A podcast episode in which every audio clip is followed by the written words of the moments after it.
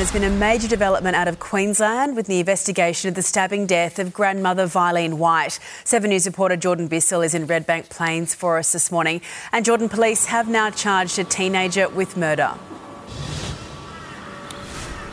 That's right, Eddie. Those charges were laid overnight. The 16 year old will face an Ipswich Children's Court today, and he's among five others aged 15 and 16 who are facing charges. Now, the rest are being charged over the theft of Vyleen's car. That was stolen after she was stabbed in the underground car park of this Redbank Plains shopping centre on Saturday night.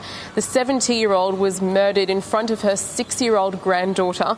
Police uh, arrested one of those boys in Bellbird Park yesterday. Dramatic scene as he was taken into custody. Now, senior officers are lamenting that this tragic loss of life happened over a stolen Hyundai Getz. They believe that was the motive between, uh, behind this murder, the taking of that car, Eddie. Thank you, Jordan.